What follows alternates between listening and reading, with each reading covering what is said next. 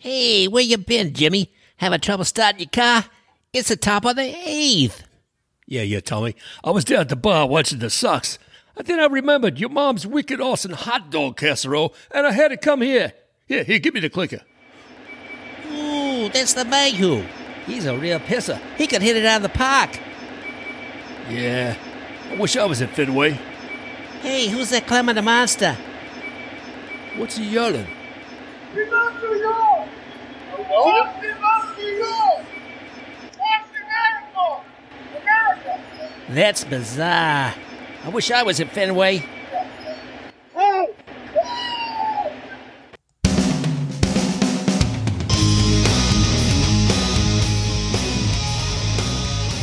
Welcome to Baseball Biz. I'm Mark Carpenter, host, and again joining me is none other than the Mr. Brandon No Way. Brandon, how you doing today, man? I'll be honest, I'm not doing half bad. How about yourself? I'm doing fantastic, thank you. You know, being out here on the East Coast, not on the West Coast, a lot of those folks having some difficult times right now. But man, oh man, what we got a lot to talk about today. Ex- exciting things.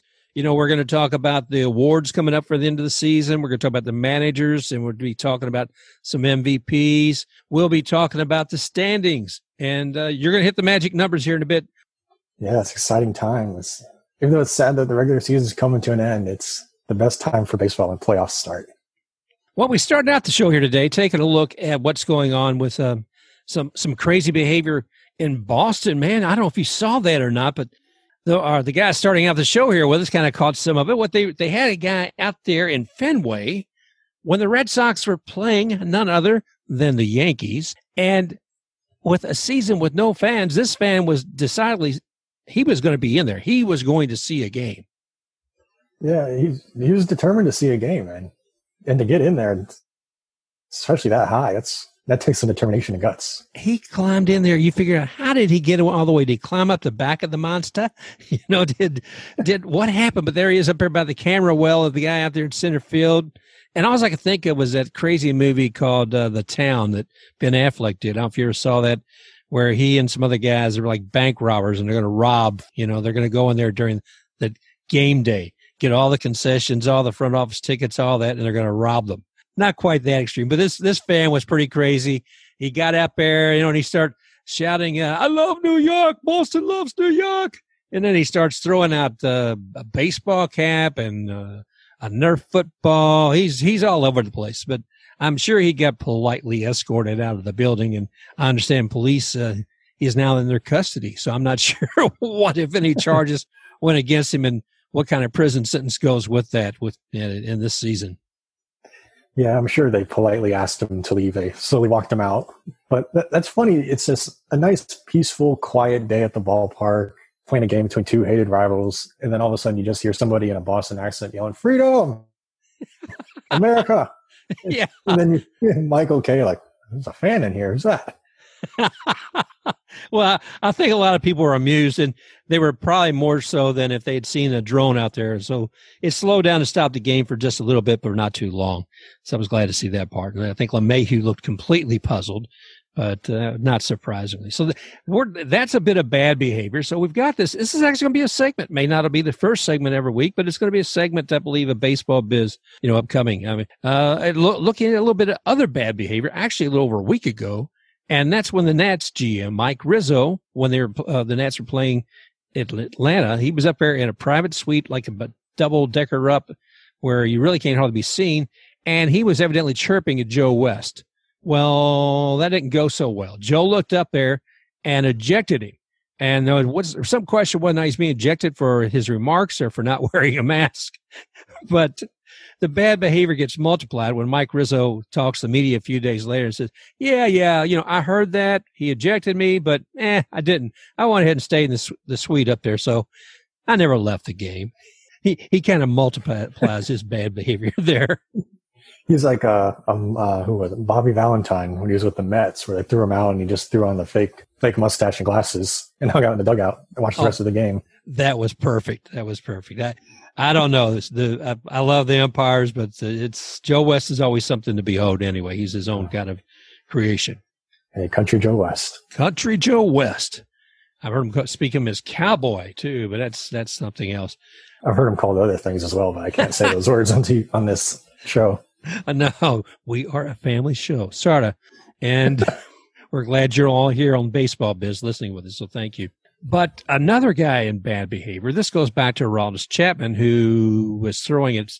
What was it, Mike Brosseau's head with the Rays a, a few weeks ago, and I was surprised to see, not surprised to see that what the, he had a kind of three day suspension. The other part of that though was his he went ahead and appealed it is is his right.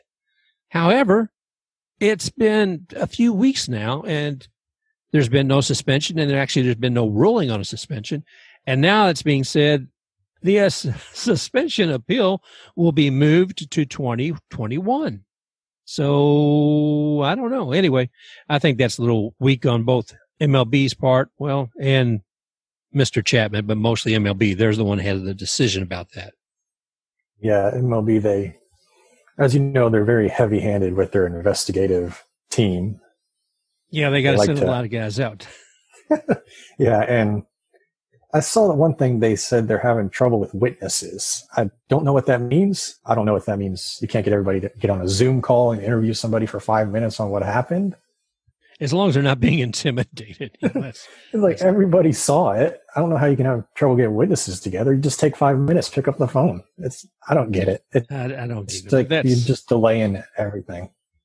delaying the inevitable. And this was like what a month ago.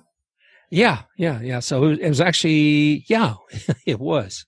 It was on the, it was at least the first. So it's been at least three weeks. I know that much, but it's, it's crazy. Another bad behavior, and this isn't actually a person. It's just kind of sad. It's the wildfires on the West Coast. The wildfires out there are absolutely insane. And I think you were the one maybe who sh- pointed out a photo of what was going on out there at the Mariners game, or maybe it was maybe it was one of the uh, California teams. that came here, San Diego, San Francisco, and had like this orange glow back there behind the stadium. The thing about those pictures, they look really cool, but it's also terrifying and sad because I mean, it looks like the world's coming to an end, and you know it's not healthy. But like San Francisco, the sky is completely orange, and up in Seattle, they had the roof closed and it was just completely smoky, and you couldn't see anything. And honestly, I don't know why they played that game. But- yeah, re- retractable roof or not, they got the sides of that stadium open. That's how that thing is built in in Seattle. So that's crazy. It it it'd keep rain out, but it wouldn't do a daggone bit of good as far as that kind of pollution. I don't know why they played either. Yeah, and I, I don't know why they closed, closed the roof either. That would make it worse, I think, because you're just trapping it in there, kind of like a grill. Yeah, exactly. And these young players, I know they they're most of them are trying to be invincible. They're trying to get everything done. They they fi- figure they're young, but all this stuff when they're running around those bases and exercising that much and sucking all that stuff in their lungs, it's just not good. So I can only wonder what MLB is going to do as far as the playoffs. I mean, what the playoffs this year? They're going to take place in four bubbles. And amongst those bubbles, let's see, I know that Arlington, Texas is part of that. And where else are we taking a look at? We're seeing Uh, that Houston. Uh, Houston. So you got Houston and you got Arlington, Texas, and that's on the national side. And on the American League, you've got San Diego and Los Angeles. And I don't know San Diego or Los Angeles how they're going to be here within a week. I saw a live shot a little bit a few minutes before we started recording of Dodger Stadium, and it looked clear to me. I don't know exactly how close they are to the fires over there. I haven't paid too much attention to it, to be completely honest. But it looked good from what I saw. Now, it could be better in a week. It could be worse in a week. I don't know. I'm curious to see, like, if MLB actually did set up any backup or contin- contingency plans if it were to get worse somehow. I don't know that they did anything I've seen because I don't think anybody planned for this. I mean, they didn't plan for, for the pandemic and that stopped the season from starting. And they tried to, what, it took a hundred page plus document to get anybody out there to play, which again, I thought, you know, was, was pretty good considering, but I don't know what they can do with this. I mean, if they have a contingency of other locations, I don't think the Canadians are going to let us come up here to Rogers Stadium and use it there. But after all this negativity, I would like to come back with a positive note. And that is something that's as much as I criticize MLB, is something that they did with the Players Association. So MLB and MLBPA jointly put together a $10 million grant eh, for the Players Alliance. And this particular grant, what is meant to be used for is mentoring and funding youth and young adult uh, black leagues, also overall uh, community leagues, trying to build cultural education and pipelines to you know eliminate racism, but also just communities overall. So to see them do this positivity, and I know $10 million is a lot of money, but it really isn't when you look at it from MLB and MLBPA, considering they made 10 billion last year. But still, it is a, a welcome and uh, sorry for my criticism and causticness, but I think overall it's a wonderful step that MLB and the Players Association put together. So I'm, I'm very well uh, heartened about that and glad to see it happening. Yeah, it's good to see them actually backing it up and they're just not putting out, you know, hollow statements or gestures out there, putting their money where their mouth is, trying to grow the game, which they've been trying to do for many years now with like Jackie Robinson leagues, inner city leagues, stuff like that. And it's good to see them putting more money towards it as well. And and that's what it's going to take. It's there's been a lot of lip service from a lot of folks, and this is some positive action. So I'm hoping that we'll see over the next few years something coming back from that from that positive action from them. Uh, it won't happen overnight, but hopefully maybe 10, 15 years from now, we'll really start to see changes. And maybe some of those young folks will be up for awards from MLB, just like a lot of our players are right now. We a very very short season, but we got the 2020 awards coming up, and that includes things like the Cy Young Award, the Most Valuable Player Award, the Manager of the Year Award, and the Rookie of the Year Award. I'll start out with the Cy Young Award. Brandon, that one was created in 1956 by baseball commissioner Ford Frick. And at the time, there was only like one person getting the award each year. In 1967, they split the award and they signed the uh, Cy Young Award one uh, to one pitcher from each league. And the way it's set up now, say, well, okay, well, who is actually selecting these folks? It's the Baseball Writers of America Association. So they get, way it works is one vote per team. So whoever's covering, say, the Yankees, they have somebody who votes for them. If you have somebody also for the Nationals or somebody else for the Padres, each team has one person who's voting. And there's somebody who's a media person, a writer, etc. Now, for the Cy Young Award, they get to pick up and vote for five ranked candidates. And what I mean by ranked candidates is the voter selects in order who they would most likely see in there. So the first, second, third, fourth, fifth. Tell me, who do you have as far as uh, some choices you would like to see um, Cy Young? I'll start with the AL. I really didn't think it was that close. I mean, honorable mentions, I would go with maybe Gerrit Cole, Lucas Giolito, Dylan Bundy, guys like that as an honorable mention. But honestly, I think the hands down Cy Young winner in the AL is Shane Bieber. Because, I mean, he has the number one ERA at 174 and leads league in strikeouts with 112. So, I mean, it's, it's just like head and shoulders above everybody else in the AL. Oh, I agree. As a matter of fact, that's who I picked as well. And for the National League, I picked uh, Jacob DeGrom. but I think just to make him the, be his uh, third Cy Young award he would win, though. And I just part of that's because I just saw him play the other night. and well, and I, I saw him pitch seven innings, fourteen strikeouts, and one hundred and twelve pitches, and a, and a good portion of those were fastballs. Man, I said he has them. He keeps them coming. He keeps them coming. And in seven innings to see that kind of commitment and what he was able to do, it was fantastic. Now, unfortunately, they lost the game that night. But as far as the Mets, they were very, very fortunate to have him on there. So I would, I'd pick him. And I picked Shane Bieber. And as far as my, uh, who I looked at as honorable mentions, I was looking at Yu Darvish with the Cubs, and I was certainly looking at Trevor Bauer with the with the Reds as well. Maybe Tyler Glasnow, eh, maybe next year. Tyler's still got a lot to clean up. Yeah, the NL to me was very tough. I I was initially between Darvish, Bauer, and Degrom. Those are like the big three I had in there. And then as I really started to think it about it more, Darvish slid off a little bit, and then Kershaw came in a little bit more. But I mean, I got to go with Bauer, in my opinion, with with um Degrom getting a very close second. It's to me, it's basically a coin flip between the two. But Bauer, to me, with a 180 ERA and 88 strikeouts, they're pretty much even. But it's just to me, I think Bauer has been the better pitcher more consistently throughout this year.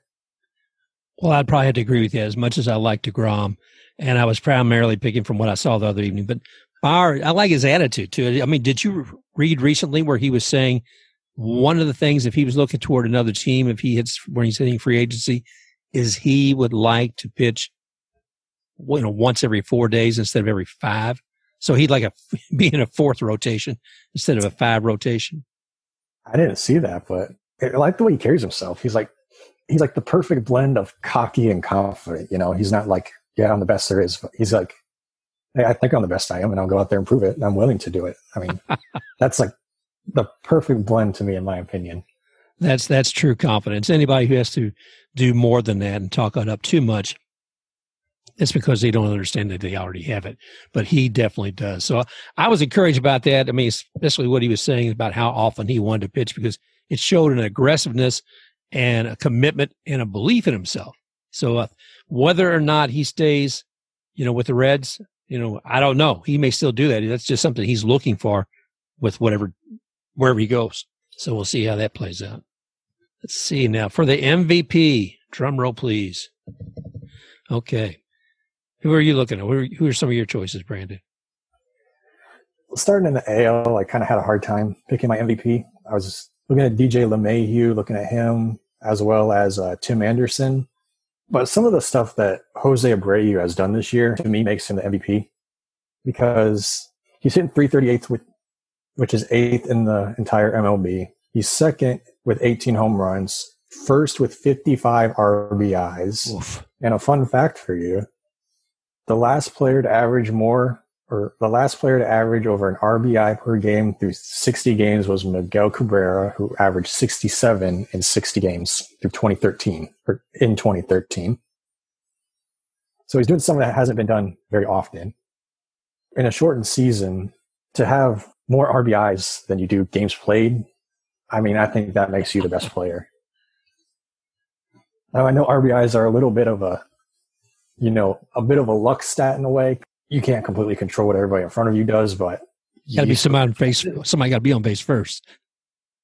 Yeah, you got to cash in with it though. No, I agree with you. I had Jose Abreu on mine as well. I mean, if you look at overall stats and a complete player, he certainly fits that menu.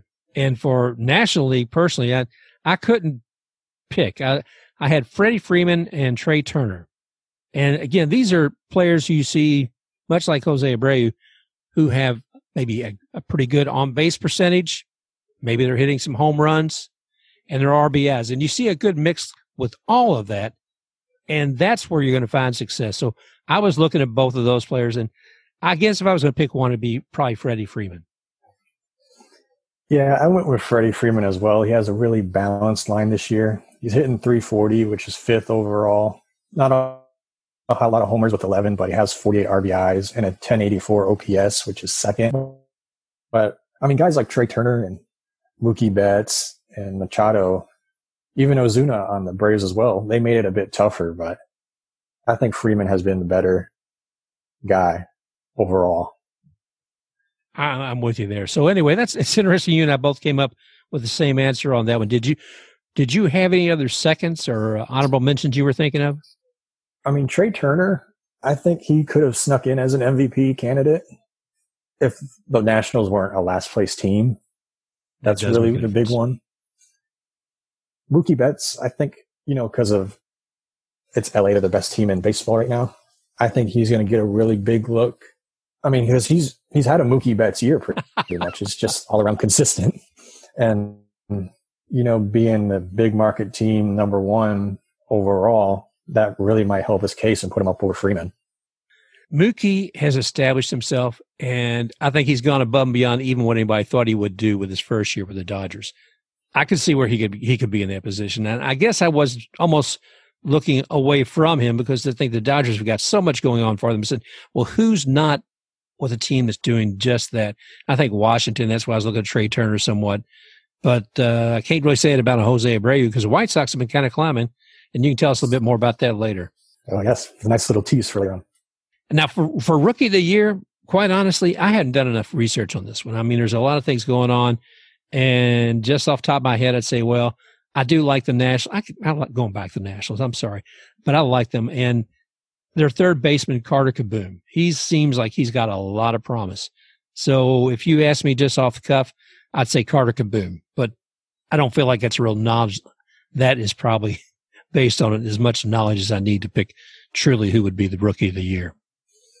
I, mean, I might, I may be a little biased, but Kyle Tucker from Houston, he, he's a local product from our area. He's had a pretty good year in Houston. He's the only rookie I really know about because he is a local kid. He went to high school here. So that's probably the only guy I can really think of that's a rookie outside of Jake Cronenworth. Well, Jake Cronenworth, oh my gosh, I'm glad you said that because I was reading something on him earlier today. I thought, whoa, whoa, that man's just amazing. I'm, I'm looking forward to seeing him year after year, too. Yeah. Well, let's take a look at the manager of the year. I want to give a tip of the hat to Ron Gardenhire. He's the, been the manager for the Detroit Tigers now since 2018. He's been with Major League Baseball for many years, but he's been experiencing some health issues and he's wise enough at this point to go ahead and say, Hey, I need to step back from this. I cannot imagine with the stress of COVID 19 around you and everything else to boot. And if you have other health issues, that if you're experiencing something, it is time to get out. So I salute him for doing that and wish him well as well as the Detroit Tigers. Yeah, and he's always been one of my favorite managers ever since he was with the Twins. I mean, I wish I, I wish he could finish the year out, but you know he's been through a lot with his health already. I believe he had cancer a few years ago, and I respect that he went out there and did his best to still try and help the team out. But your health is the most important thing, and if Indeed. it's best to step away, then hey, it is what it is. There are more important things. I wish him well. And again, I know he, I, people have to make the right decisions for himself, and that's obviously something he did. We're looking at the manager of the year. First off, you know, I got to eliminate people who I don't like. Okay. So, my, yeah, I don't know. Aaron Boone I actually like, but I'm just not a fan of the Yankees. And, and Dusty Baker, I would have possibly thought of too, just simply because I don't like the Astros and he had to come in and try to do the best he could with a team that's already got a bad mark against them. So that doesn't really qualify or disqualify someone as a manager of the year, but just want to get that out there because it gives my own personal bias out in front of everybody. But I don't get to make that decision. Who gets to make the decision? Well, it's not surprisingly that the manager of the year is also voted on by the Baseball Writers of America Association. And much like we were talking about earlier with the Cy Young Award, it is a weighted selection. They get to pick not five people as they do with the Cy Young, but they get to pick three. So they pick their favorite, their second favorite, and their third favorite. And they submit that. And from there, that's, you know, again, it is one voter per team. Look at a few other things. What's been the history of that? You know, who has been selected? And I was looking at one thing while it's not really a pre qualifier. Many of the managers had a season where they'd won over 100 games. Now, this year, looking at COVID 19 2020 math, that 100 games would be equal to 37 games this year. This year, who's achieving that? Well, that would be none other than the National League Dodgers and Dave Roberts. He's, let's see, he, he's joined them, what, back in 2016 when Don Mattingly left and went on to Miami. So they've got over 38 wins thus far, and that would therefore beat that 100 games. If you're looking at the American League, using that as a metric, and then Kevin Cash would be there with 36 wins thus far.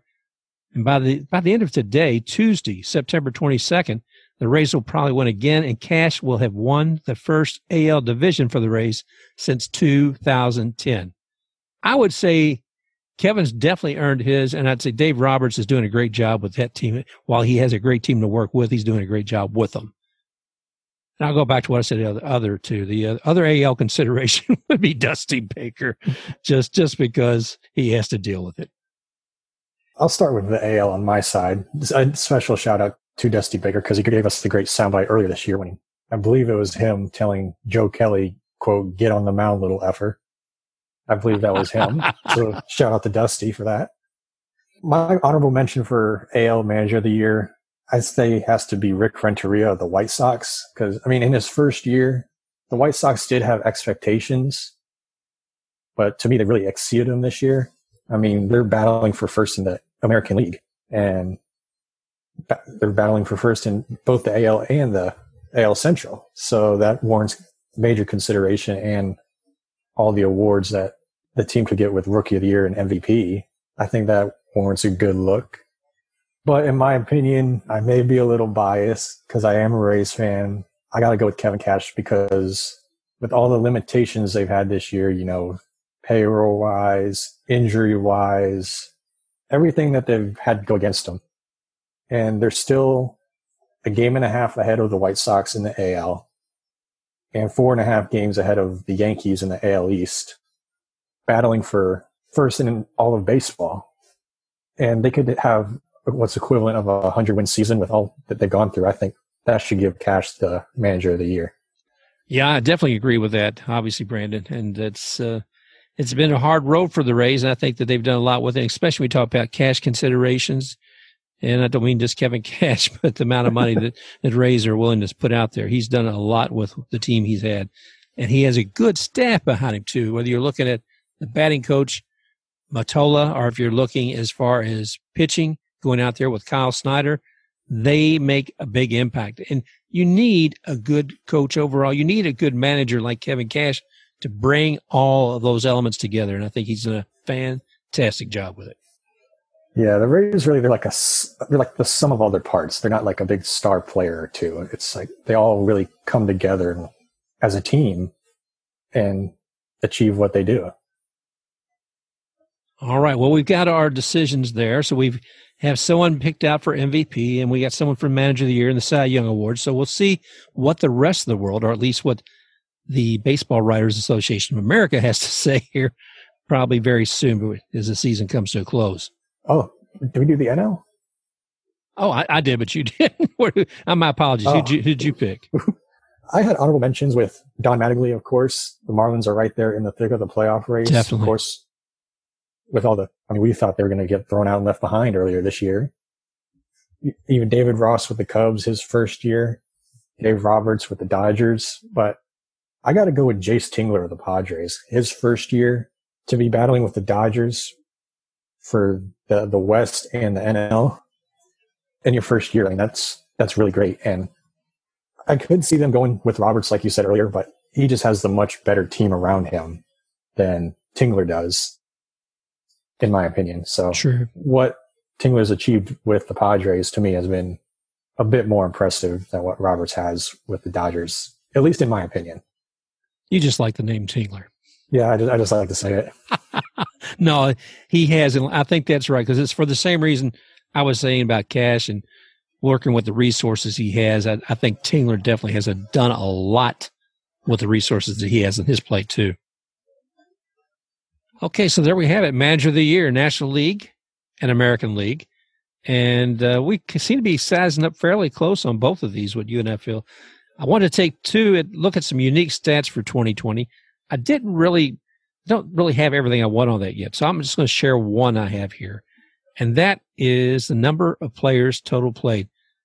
So what do we have this year? Was it 60 man roster? Yes. Yes. But I was looking back, even back in 2019, though, for number of t- players total played, they had set a record with 65 players in one season. Now that's full season, so I'm not sure what we're going to find in 2020, but due to COVID and a lot of other things, and I think probably more injuries this year within the same period of time than you would find in 60 games last year, it's going to be interesting to see who those numbers are. So I hope to look forward and find out like the number of pitchers with saves.